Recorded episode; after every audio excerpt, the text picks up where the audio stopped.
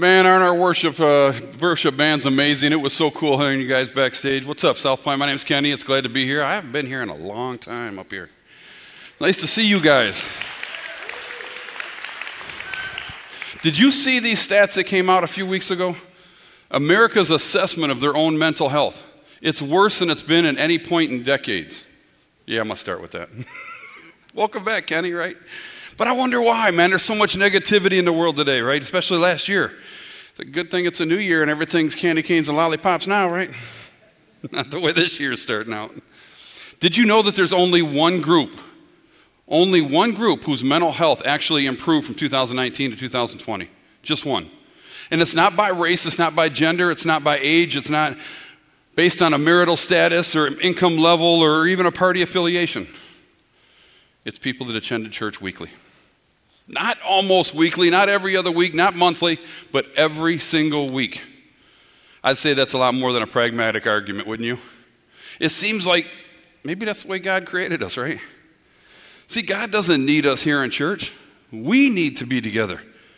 Because there's something supernatural about gathering together and putting God first, right? We don't do it just for what it does for us. We do it because He's worthy of our praise. And that's why it does more for us than it does for God It does something in us. I know for me, it kind of gets me focused on the next week, right? What matters the most? It prepares my heart for the week ahead. It strengthens me with divine purpose, right? It reminds me and it reorientates me on God's way of thinking. It puts us in this, in this state of mind to rely on Him, to remember that He's always in control, that He cares, and to see the bigger picture, right? We know the meaning of life and, and, and where we're headed. And there's bigger concerns than what's going on in my life, right? My life isn't, it's not about me, it's about God. And when you put your attention, you put your focus, and you put everything you've got on God, it helps you to get through and deal with anything that you're facing. So come to church. Don't miss a week unless you absolutely positively have to. Even a week without church can make you weak. See what I did there? I know that not everybody can attend church. I know there's people who can't come right now due to health concerns, and that's okay. Continue to engage in worship gatherings online until you can get here in person. And I can tell you, and a lot of, guys, a lot of you guys can tell, from years of observation, that when a Christian starts missing church, it's almost always a sign of spiritual problems, right? It's a red flag for commitment, for neglect, for apathy, or slippage, or even backsliding. And what does it mean to be the church? Church isn't just something that we go to, it's not just this building, right? It's who we are, it's our identity. We, we are the church, we're God's people. And here's what we believe at South Point we believe that Christ is the head of the church, which is his representation in the world today and is composed of all who have experienced salvation. And man, if you're new with us today, you picked a great time to come. We're glad you're here. We're starting a new series today about our core beliefs, and it's actually a continuation from the series that we had in the fall, the 10 essential beliefs of Christianity. And no matter where you're at in, in, in your faith journey, we hope these messages can help you understand the, Christian lifestyle a little bit better. And maybe you'll even embrace them as well. So, over these four weeks, we're going to talk about being the church, right? Being together forever. Whether it's on earth, whether it's in heaven, whether it's from the past, the present, or the future. God's people form this, this community in Christ. And it's a bond that transcends time and space, and it might be something that we don't fully understand. Sometimes the church here is now called the church militant because on earth we're still struggling, right? We're still sacrificing, we're still suffering opposition, we're deep in, in spiritual warfare. But the church triumphant is already victorious in heaven with God. The Apostle Paul references the essential beliefs that provide our oneness. He says, There is one body and one Spirit. Just as you were called to one hope when you were called one Lord, one faith, one baptism, one God and Father of all who is over all and through all and in all. In the first series called Supernatural, we covered the, the, the, triune nature of God, right? God the Father, God the Son, God the Holy Spirit. The second series, The Way, is about our personal salvation, right? the assurance through our one faith and through our one baptism.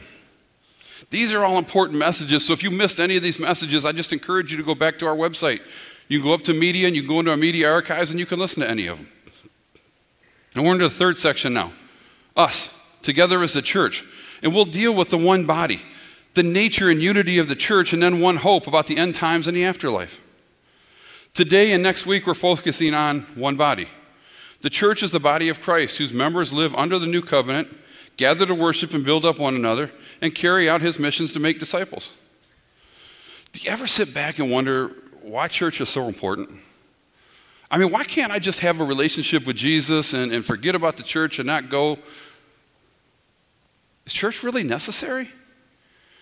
The truth is that we can't live the Christian life without belonging to the church. And I know there's plenty to complain about, man, especially in church. People are down on church. People from the outside are discouraging church. People on the inside are attacking church. People are leaving the church. And just as many churches have left from the faith, right? They have taught, taught false doctrines. They're filled with dysfunction. We've done some pretty destructive things as Christians, let's face it, right?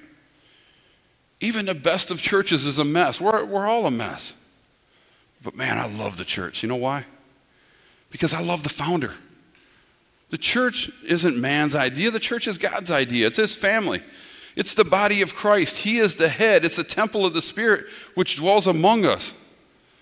I love the church because Jesus loves it as his bride. Ephesians says Christ loved the church and gave himself up for her. He died for the church. And there's nothing else like it in the world, despite all its flaws, despite its mess and its failures and its, its messiness. And I also love church because the best people I know are from there. Loving, kind, gracious, forgiving. And believe me, I need forgiveness more than most. But we all do, don't we? See, we're not perfect. We try to be tremendously good, but we're not perfect. And I love the church because of the good that the church does. See, Christians have been known as people of justice, people of peace, people of, of compassion and morality. In places that have been influenced by the church, slavery has been eradicated. Women aren't treated as property, but they're actually valued. The church has been known for establishing health care, charities, homes for children and the aged, schools, providing treatment for the disabled, just to name a few. And I love the church because some of the best things in my life are from church, they're associated with it. From birth, I was guided by godly people in the church, some in my family, some not. I gave my life to Christ in a church service. I was baptized there. I made some great friends in my youth group, the best friends I got now as adults. I met in church. I felt a call to the ministry in church. I ran, but God waited. I was married in the church. I was ordained right here at South Point. I have worked in churches. I have taught in churches. I just can't, I can't get enough of churches. The New Testament knows nothing about unconnected Christians. The church isn't some man made religious group. The church is God's plan, it's divine in origin. I mean, think about it. when did the church begin? In a sense, it continued from the days of Abraham through the times of Israel and its tabernacle tent, in the temple, and the scattered synagogues. But the church of Christ was born on the day of Pentecost, 50 days after the death and resurrection of Christ. And it's recorded in the book, it's recorded in the book of Acts that on that Jewish festival day, when multitudes had gathered in Jerusalem, all over every part of that world, God started the church in the very city that Jesus was raised from the dead in. And it was on that day that the Holy Spirit descended on those 12 apostles with power and these miraculous signs. And they proclaimed the good news of the resurrection of Jesus publicly for the very first time. Acts 2 says, Those who accepted his message were baptized, and about 3,000 were added in number that day. Imagine how waterlogged you'd be. Man, would it be worth it though? See, when you do receive Christ into your life, you automatically become part of this universal church.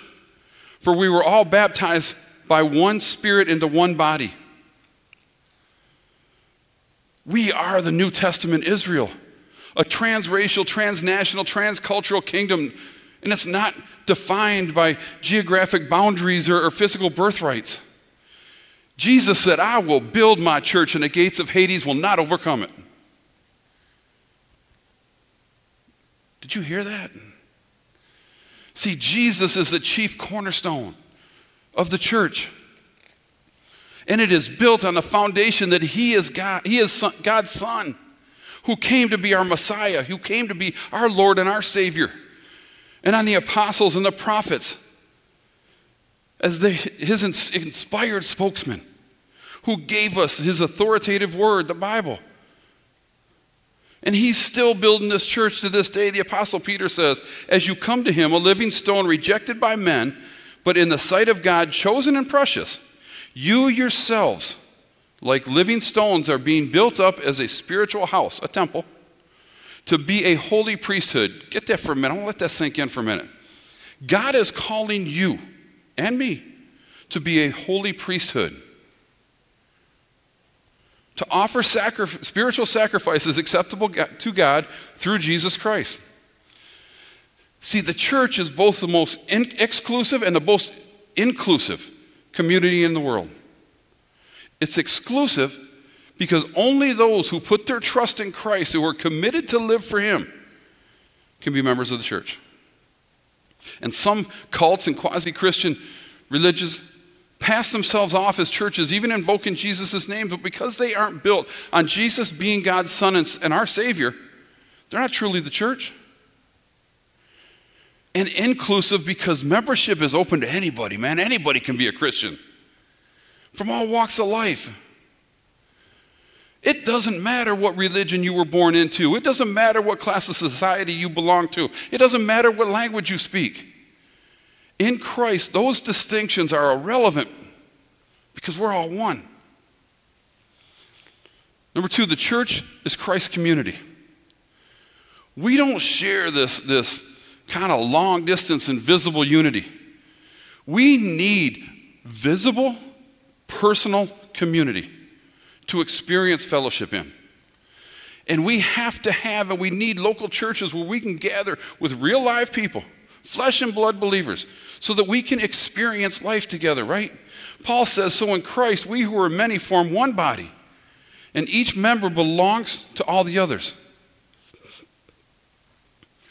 The Lord says the church is a spiritual necessity. This isn't an optional activity. See, spiritual, spiritual activity, spirituality takes place in community, not in private. Becoming a church member is not like joining a club. You don't just put your name on a ledger, pay your dues, and put in your resume and call it a day. Joining a church identifies you as a genuine Christ follower, and it lets everybody know where you stand. Hebrews says, And let us not neglect our meeting together as some people do, but encourage one another, especially now that the day of his return is drawing near. This is where we meet for fellowship. It's where we meet for worship. It's where we meet for instruction and service. It's where we share the Lord's Supper together. We go deeper than superficial friendships with these supernatural fellowship, don't we? It's a quality of fellowship that the Bible calls koinonia. And it's a Greek word that indicates a bunch of people kind of sharing life together in God. See, the early church didn't know anything about these floating believers who wandered from church to church to church, never putting down their, their, their location. See, they needed local fellowship to be the church. And they had to carry out the one another's that the Bible talks about, right? Serving one another, building up one another, teaching one another, bearing one another's burdens. Remember, a family that comforts one another when they're sick prays for one another in hardship, grieves one another in loss, rejoices with one another in blessing, helps one another in a crisis, and encourages one another in our walk with Christ. And when things go bad, and when things go really bad, they work it out. And I'm going to say that again. They don't walk out, they work it out. And that's what we're supposed to do. We also function as the light of Christ, a positive influence in our society, right? To be the conscience of the community. Number three, the church is for your benefit. Church membership is, is a commitment to the leaders and the members of the body, communicating to them that I need fellowship.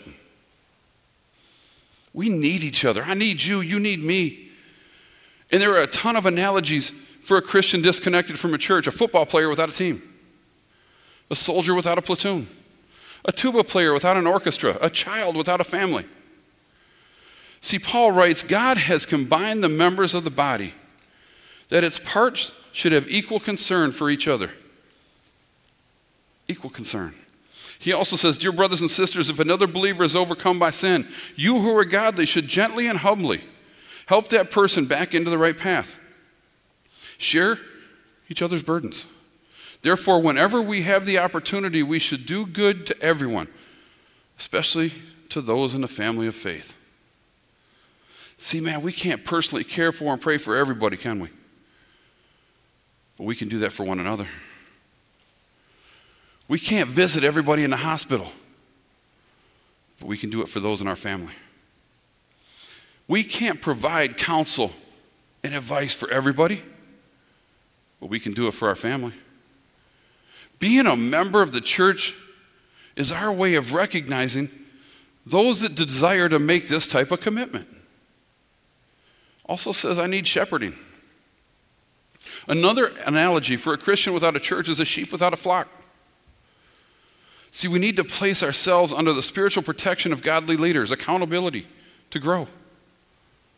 Inviting them to help us to live this Christian life and help us to grow. That's why God gives the church pastors, or more literally, the word is shepherds. The church is given shepherds who are charged with leading and feeding the flock. Other names for those spiritual leaders are overseers or elders, and I, am one of those. And more than titles, titles they're, they're more of a, a servant leadership. It's indicated by Christ like maturity and wisdom.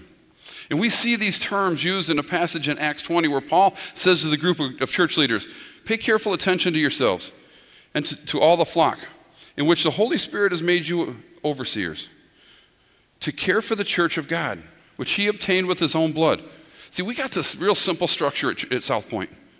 It's just like the early church, with elders who are spiritual pastors or teachers, staff ministers, directors, and deacons who serve in ministries and meet the biblical character qualifications.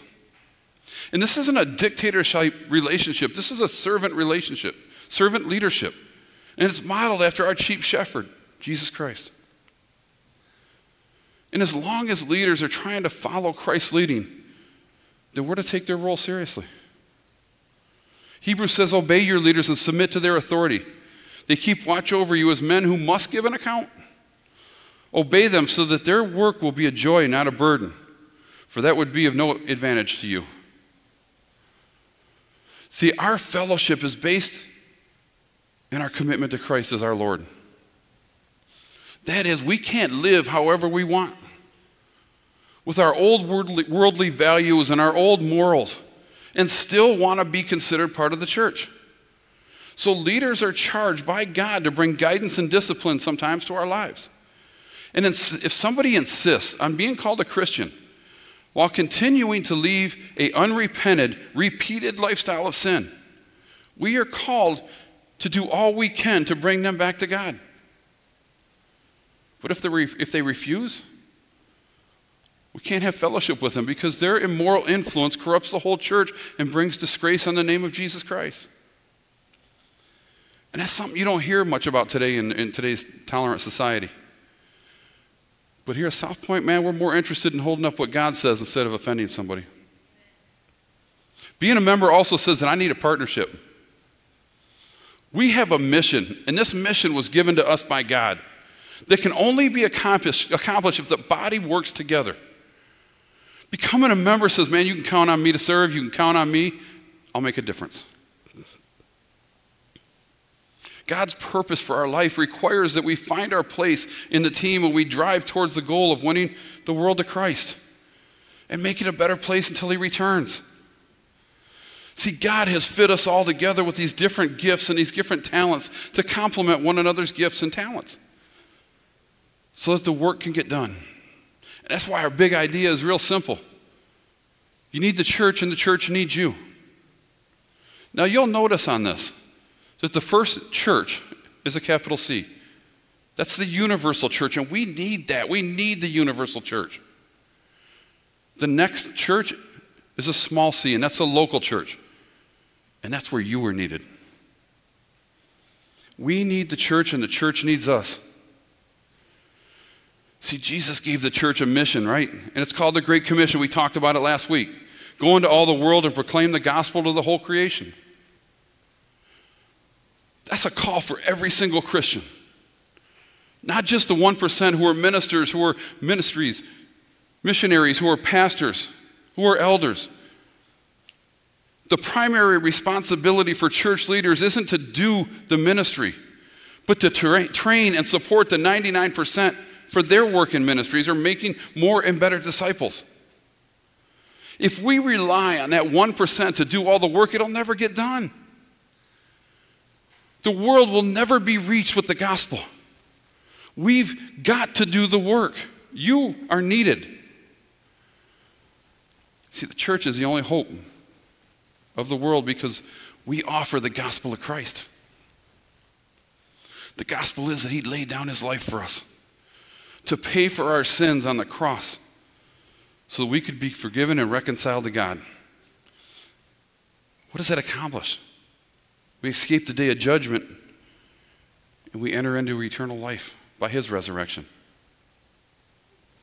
In the next verse, Jesus proclaims, Whoever believes and is baptized will be saved. But whoever does not believe will be condemned. That seems pretty simple to me. See, man, this is the greatest cause in the world. It's the only thing that's going to outlast the world. Because let's be honest, Hollywood, it's going to be gone in another 100 years. Microsoft, Apple, Google, things ain't going to be around in another 500 years. The United States, let's be honest, probably isn't going to be around in another thousand years. Heck, the way we're going, it might not be around for another 10 years. Because no earthly kingdom lasts forever. Nations rise and fall, but guess what? The church goes on. God's kingdom will never fail. The only true world superpower is the church. His family will never die off and it will never be killed off. And I can confidently say that it is absolutely the best decision that I ever made, and it will be the best decision you've ever made if you haven't made it yet. And if you'd like to say yes to Jesus today, meet with somebody out at the point in the lobby or after the service. Or if you're online, you can click one of the links. You can text your name to 734 304 7248. You can send an email to next at southpointccc.com. That'll work whether you're here or whether you're online. Give us a chance to talk to you, to answer all your questions, to pray with you to help you get ready for baptism here or in the near future, or if needed, to do it at home. See, God made you to belong. Life, life ain't no solo act. We were created for community. And I can also confidently say that joining a good biblical church will impact your life more than anything you can ever imagine. And I want to invite you to become part of this family today. To say, yeah, count me in. You can count on me. So, to become a member of South Point, the first thing I'd recommend that you do is take first step. If you haven't yet, you can sign up to take it next Sunday here, here in the Trenton Auditorium. It's a two hour experience with free lunch and you help you discover South Point's story and what your next step is in your journey with God. You can sign up at events.southpointccc.com. Think about it, man. As Christians, don't we rightfully get upset when we see churches being restricted and shut down or destroyed by hostile governments, tyrants, or, or violent, violent religious extremists? But what about churches that shut their door because Christians just decide not to show up? Or lack of participation? Or they drift away or they drop out. How upsetting is that? What if every Christian showed up as often as you did? What if every Christian served like you did? What would, what would get done? What kind of church would we have? How many disciples would we be making? Would we even have a church? How long would it take before the doors were shut? What if every Christian gave and supported the church like you? We encourage people every single week, not only as an expression of worship to God, but also as a partnership in His work of making disciples, right? And this isn't for our guests. If you're new here today, this is not for you. But for those who call South Point their home. You can give on Sundays here at the Give boxes. You can do it anytime online. At GiveSouthPointCCC.com. You can mail in your, your, your offering check. Let, let's team together and do this. Want to know what the results are? Last week we had seven more people baptized into Christ, but that's not the good news. Hold on. You know what the good news is? All seven were kids and teens. All seven. How sweet is that? See, man, our kids need church too. And we're working towards reopening the in person kids ministry on Sunday, January 31st, if we have enough volunteers. So now's a great time to sign up in your connection card. Go onto the website, southpointccc.com backslash teams. You can email us, you can call us, you can go to kids at southpointccc.com and sign up. Shift in middle for middle and high schoolers meets in person tonight. And we're going to also continue to provide those online lessons and resources and lessons for, for kids and students. But a cool highlight of gathering together each week is to recognize one body in Christ in the sharing of communion. And if you're not a, Christian yet, I just ask that you spend this time for moments of quiet time or maybe even personal reflection or heck, maybe even prayer. And if you're not able to be here, grab your communion elements now. Flatbread, grape juice, closest thing you got to it. You should also know that you can come anytime during the week and you can pick up communion supplies at home if you can't make it here. All you got to do is peel back the seal and the bread and the juice.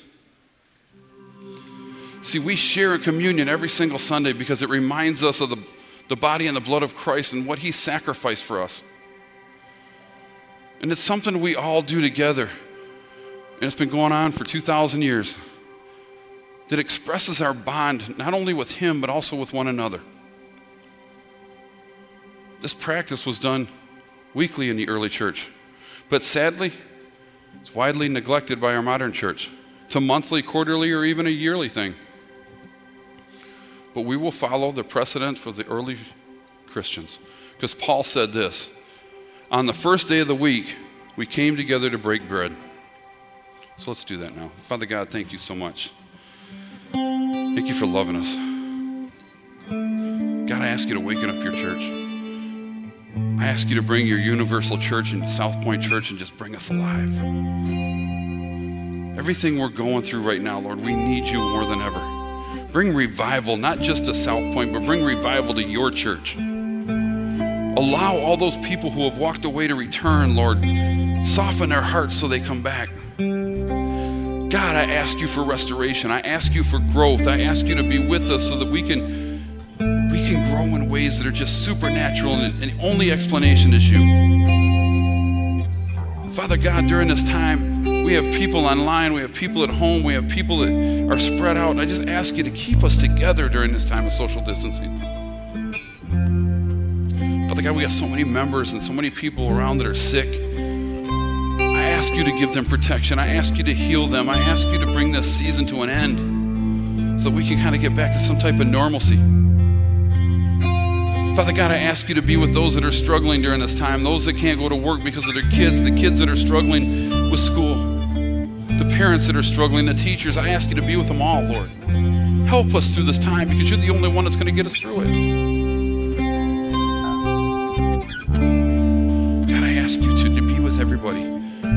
Whether they're in here or not. Soften their hearts so they're convicted to run back to you. Father God, as we take these, these simple elements, we don't, we don't take them lightly. We recognize that these are symbols of your blood and your body that was given for us. And we are so grateful